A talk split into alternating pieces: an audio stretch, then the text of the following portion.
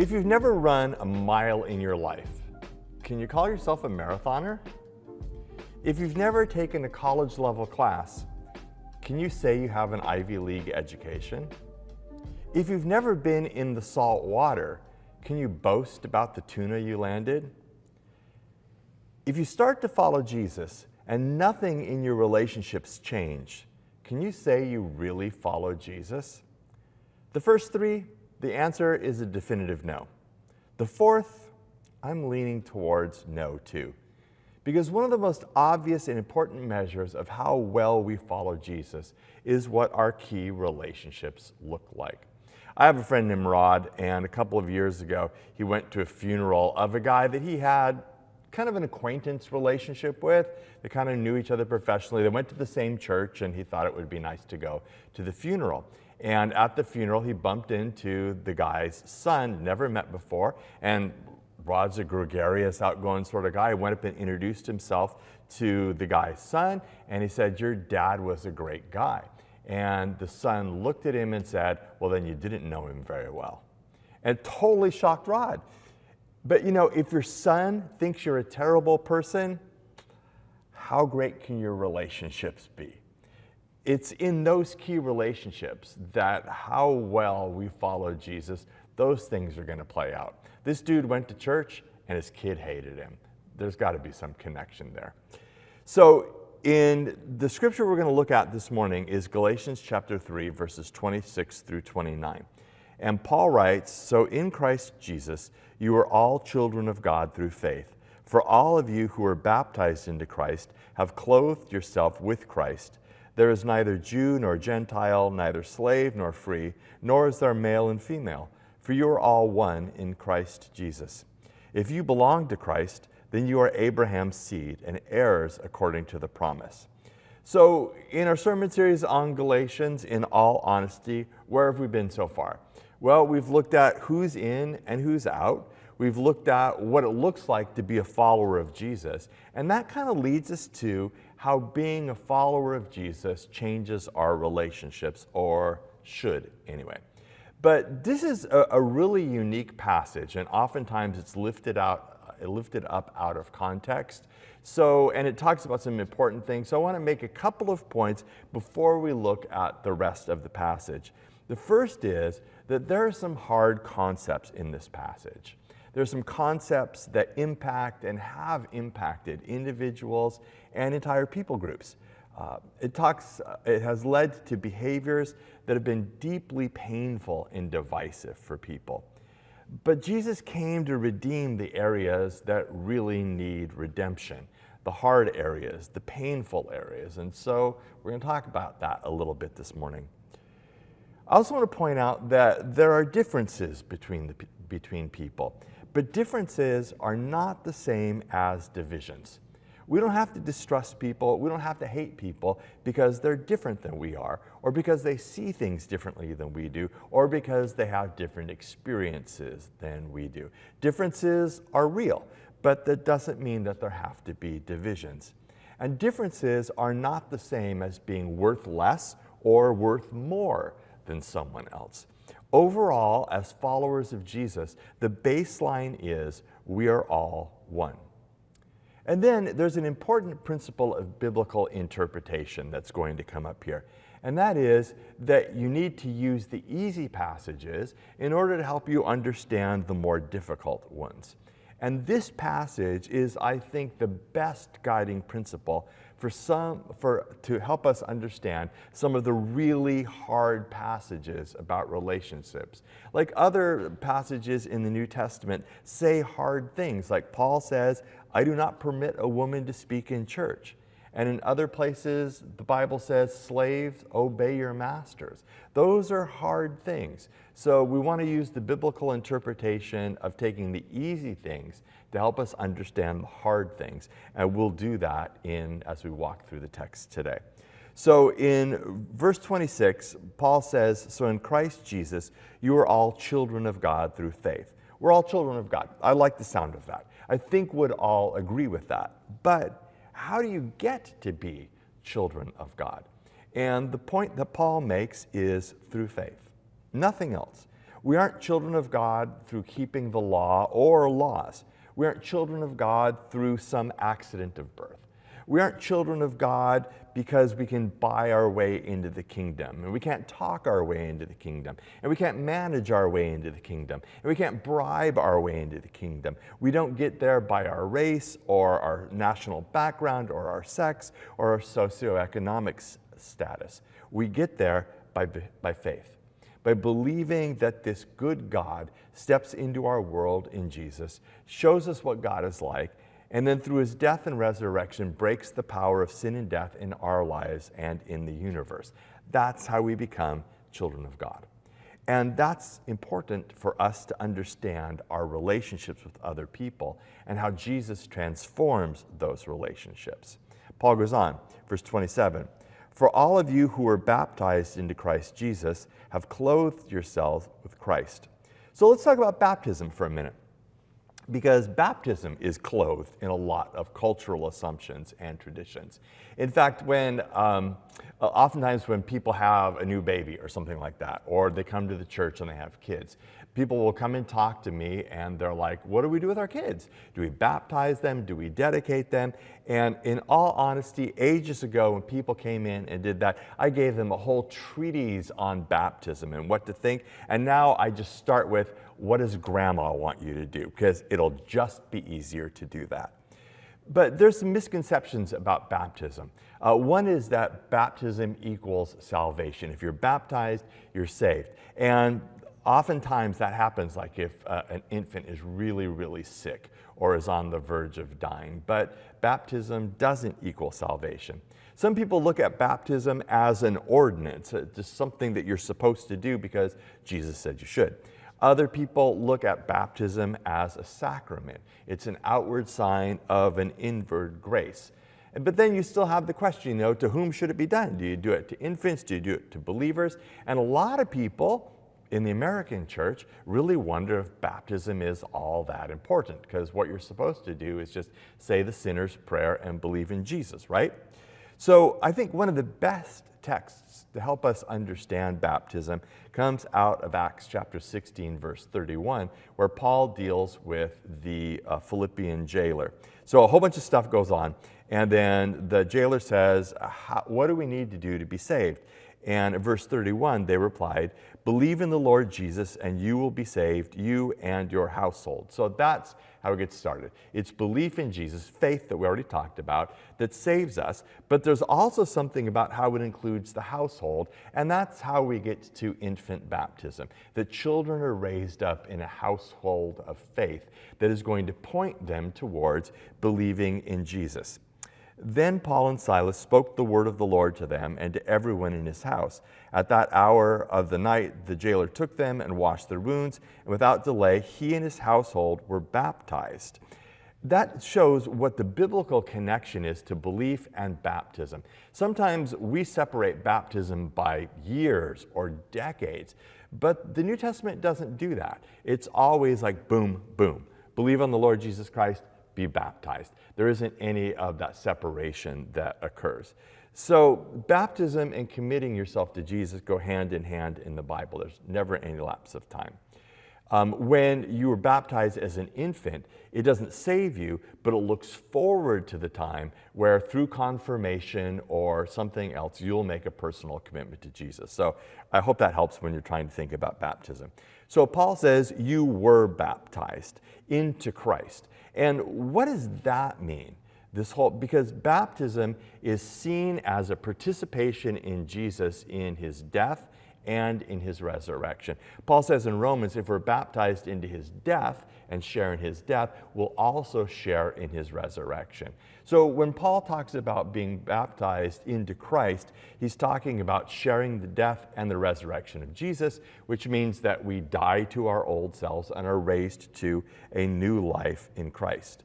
So he says, You've been baptized into Christ. That's something that God did, that's something that has happened to you. And now there's something we do. He says, You have clothed yourself. And this is another great Pauline uh, image. And the idea basically is you've got a choice every morning. You get up in the morning and you have to decide what you're going to wear. How are you going to dress? Uh, because how you dress affects how you feel about yourself, how other people react to you, and lots of times how you dress is going to be dependent on what you're going to do that day. And so that's the analogy that Paul is drawing. Just like you get up in the morning and go, I'm going to put on clothes which will enable me to do certain things today, Paul is saying with this analogy to Jesus, you have to decide to get up and put on Christ today, like you would your shirt and your pants or whatever. It's the same thing with Jesus. You get up in the morning, what are you going to put on today? What character are you going to put on? What outlook are you going to have today? And Paul's point is that if you put on Jesus, then you're going to look different, you're going to act different, you're going to speak different. All of those things change because you have decided to clothe yourself with Christ. So, all this talks about the change that's gone on inside of us, or at least potentially has gone on inside of us because we're following Jesus. You've been baptized, you've clothed yourself with Jesus, and now into that context, Paul writes the rest of the passage. Verse 28 There's neither Jew nor Gentile, neither slave nor free, nor is there male and female, for you are all one in Christ Jesus. There's a lot going on about why people think Paul picked up on this. One is that maybe it was already a creedal statement. Another is there are both Jewish and Gentile prayers that thank God for not being born a certain way. I mean, the famous Gentile, the famous Jewish prayer is, "I thank you, God, that I wasn't born a Gentile. I thank you that I wasn't born a slave. I thank you that I wasn't born a woman." So maybe this is to speak to those things. But at the very least, there are three key areas of relationships that we all have with other people. The first looks at race or nationality. The second, maybe socioeconomic brackets. And the third is the relationship between the sexes. And what Paul is bringing out is that all of these relationships look different underneath the lordship of Jesus.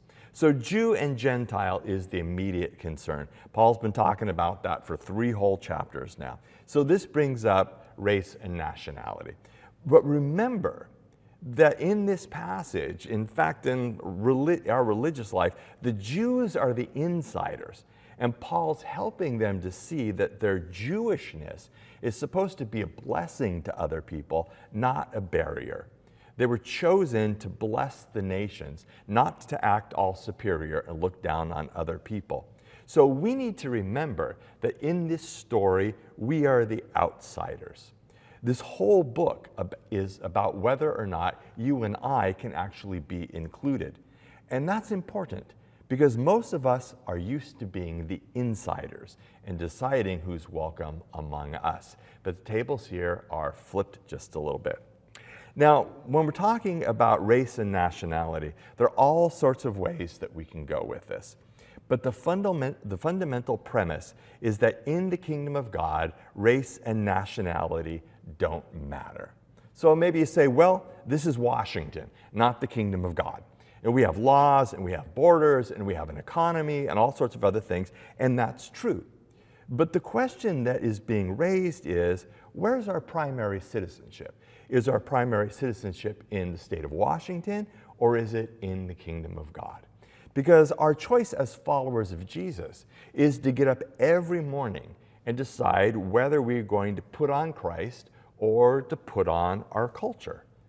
And we're going to have to choose to get up and do the hard work of figuring out how the character of the kingdom of God should inform our political beliefs about all sorts of thorny social issues. If you're going to have an opinion on issues that touch on race and nationality, what is informing that opinion?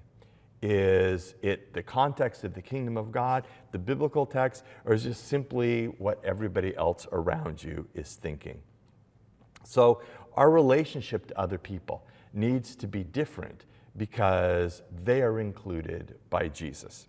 We can't perpetuate stereotypes. We can't tolerate jokes because in Christ there is neither Jew nor Gentile. And then Paul goes on to say, there is neither slave nor free. We can spend a lot of time talking about degrees of slavery or differences between slavery in the Roman Empire and chattel slavery in the 18th and the 19th centuries. But the bedrock principle is that every person is created in the image of God, and it's wrong for people to be owned or viewed as property. Slavery is wrong, full stop. This was and is a growth area for the church. This is where using the easy passages of scripture like Galatians 3:28 help us to understand the harder passages because Paul does write in another place, slaves obey your masters. And in Genesis, it talks about after Cain kills Abel, he's given a mark where everybody can tell that he's different. And even though the biblical text doesn't say this, it's been assumed in many uh, different places that that was the mark of color. And so the church used both of those verses to justify slavery. But they're difficult passages, they're hard to understand. The passage in Galatians is easy. In Christ, there's neither slave nor free. And then Paul goes on to write a whole book, the book of Philemon. It's short, but it's a whole book, and it's all about an escaped slave. It's about how this uh, slave, Onesimus, runs away from his master, and Paul steps in and says, Culture might say this you know, you need to get Onesimus back, he's your property. But Onesimus is your brother in Christ. And because of that relationship, you need to set him free and rejoice and have him home as a brother. So that context is there also. And church tradition tells us that Onesimus goes on to be the bishop of Ephesus, which means that Philemon did receive him back as a brother in Christ. And there's even evidence from the early church that in a slave and master relationship, when the slave was in a leadership position in the church, the master actually submitted to their authority in the church. So even though there's a lot of difficulty going on here, I, I think the best way that we can put this together is that Paul was working within the confines of culture and was pointing the way toward what the kingdom of God really demanded and what relationships in the church should look like. In the church, we live into the reality of the kingdom of God. There are no slaves in the kingdom of God. So, is there a modern day equivalent? Well, we know that slavery still exists in various forms, and we should stand opposed to slavery in any form. But I think for most of us, the application point may be more in socioeconomic differences because we very much still have social stratification and social classes. And it's really easy to think that people who have less, or maybe even people have more sometimes, are somehow of less worth than us. There's something defective about their thinking or the choices that they have made. Some of socioeconomics, in fact, a lot of socioeconomics, is an accident of birth. And you can't claim to have hit a triple if you were born on third base. So we have to be careful how we look at socioeconomic distinctions in our culture. Here's something that I think is super practical. How do you treat service personnel? when you go to a restaurant, when somebody waits at you, or when you're in, you know, being helped at a store or something like that, how do you treat service personnel? Do you treat them as somebody of less value than you? Do you treat them as um, you know, people that you don't have to be careful about. Uh, one of my friends owns a restaurant. It's not Chris Olson, it's not Fondy. He owns a restaurant someplace else. And he was telling me that he tells his Christian friends if you go out to eat and you pray before you eat, you must leave a 30% tip. And we're like, why? It's like, because my staff knows that Christians are going to be the most demanding customers and they will leave the worst tip. So if you're going to pray in a restaurant, leave 30% because otherwise it will leave a bad taste in the mouth of the server. And in fact, Megan, a couple of weeks ago, Megan and I went out to brunch. I haven't been out to brunch in forever. And she called ahead to see about a reservation. They didn't take reservations and she said, well, is there a good time to come? And the person said, yeah, come before 1030 because that's when the church crowd comes. And he didn't say it in a complimentary fashion. How are we treating people who serve us. And then the last couplet In Christ, there is not male and female. And this is another instance of where we need to take the easy verses like Galatians 3:28 to help us understand the more difficult ones. Uh, one of the verses that is usually used to talk about what is appropriate for women in church is 1 Timothy chapter 2 verse 11. Listen to what it says. A woman should learn in quietness and full submission. I do not permit a woman to teach or to assume authority over a man. She must be quiet. For Adam was formed first, then Eve. And Adam was not the one deceived, it was the woman who was deceived and became a sinner. But women will be saved through childbearing if they continue in faith, love, and holiness with propriety. Women will be saved through childbearing. Does anyone want to take a stab at that? And now you know why the passage is difficult, because you have to take that as a whole. Now, I've heard people say about that, of course, from the standpoint of salvation, there's no difference between men and women. But on a practical level, there are some things that God designed men for and some things that God designed women for. The problem is that the Bible never separates salvation from the whole person. It's never you're equal in salvation, but unequal in everything else. The Bible just knows the whole path, uh, package. So I have trouble with that. And if we're talking about differences, particularly in the church, about what women can do, what women can't do, I'll be honest, I think it's a distraction. I think if people would put the same amount of energy into some of the Bible's clearer teachings, we would all be better off. And I'm not saying that we should pander to the culture, not at all. I'm not saying that we should let the culture dictate what we care about or what we do. Absolutely not. Absolutely not. But nobody outside of the church is even interested in the debate about what women can do and can't do in church. There are enormous things going on in the world. And when we choose to focus on this issue, it doesn't reflect well on the kingdom of God. However, on the plus side of all of these couplets, Christians have traditionally done a better job particularly in the ancient world, of promoting equality and breaking down barriers than anyone else. And most of the institutions in our society that alleviate suffering and raise people's qualities of life were and are driven by followers of Jesus. From the earliest days of the Roman Empire up until today. It was within the last decade that the state of New York learned the hard way that it cannot function without Catholic charities. When it removed Catholic Charities' um, ability to minister, it, no one else was there to take up the slack that the church was doing in the community. So Christians have done a really good job. It's easy to go, oh, here's the, here are the mistakes of the church. Are there growth areas? Absolutely. Have we always gotten it right? Absolutely not. But have we, generally speaking, been moving in the right direction? I think you can make that case. Verse 29 then brings it full circle. If you belong to Christ, then you are Abraham's seed and heirs according to the promise. If you belong to Jesus, you're in. Our tendency is to think in categories, which generally look like us versus them. But those categories don't exist in the kingdom of God. The challenge for those of us who are following Jesus is to live into the new life we find in Christ, to live into the reality of the kingdom of God, to, continue, to continually take off cultural assumptions and put on the clothing of Christ and look at our relationship through that lens. So let me ask you three questions.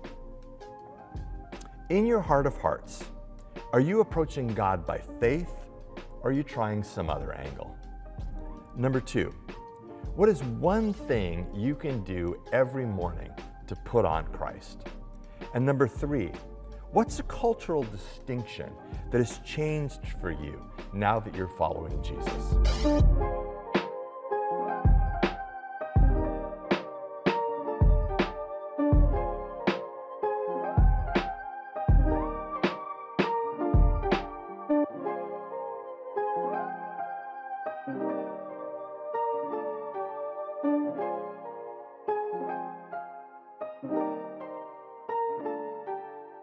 Hi, thanks for watching. The people of Harbor Covenant Church really want you to know the love that God has for you, want to grow with you in faith, and want to serve alongside you, not only to help others do the same, but also to make our families and our communities better. If that sounds like something that you can get on board with, then like, follow, and drop us a comment in the video. Watch some more videos on our channel or come visit us on Sunday. You can find out more about Harbor Covenant Church at harborcov.church.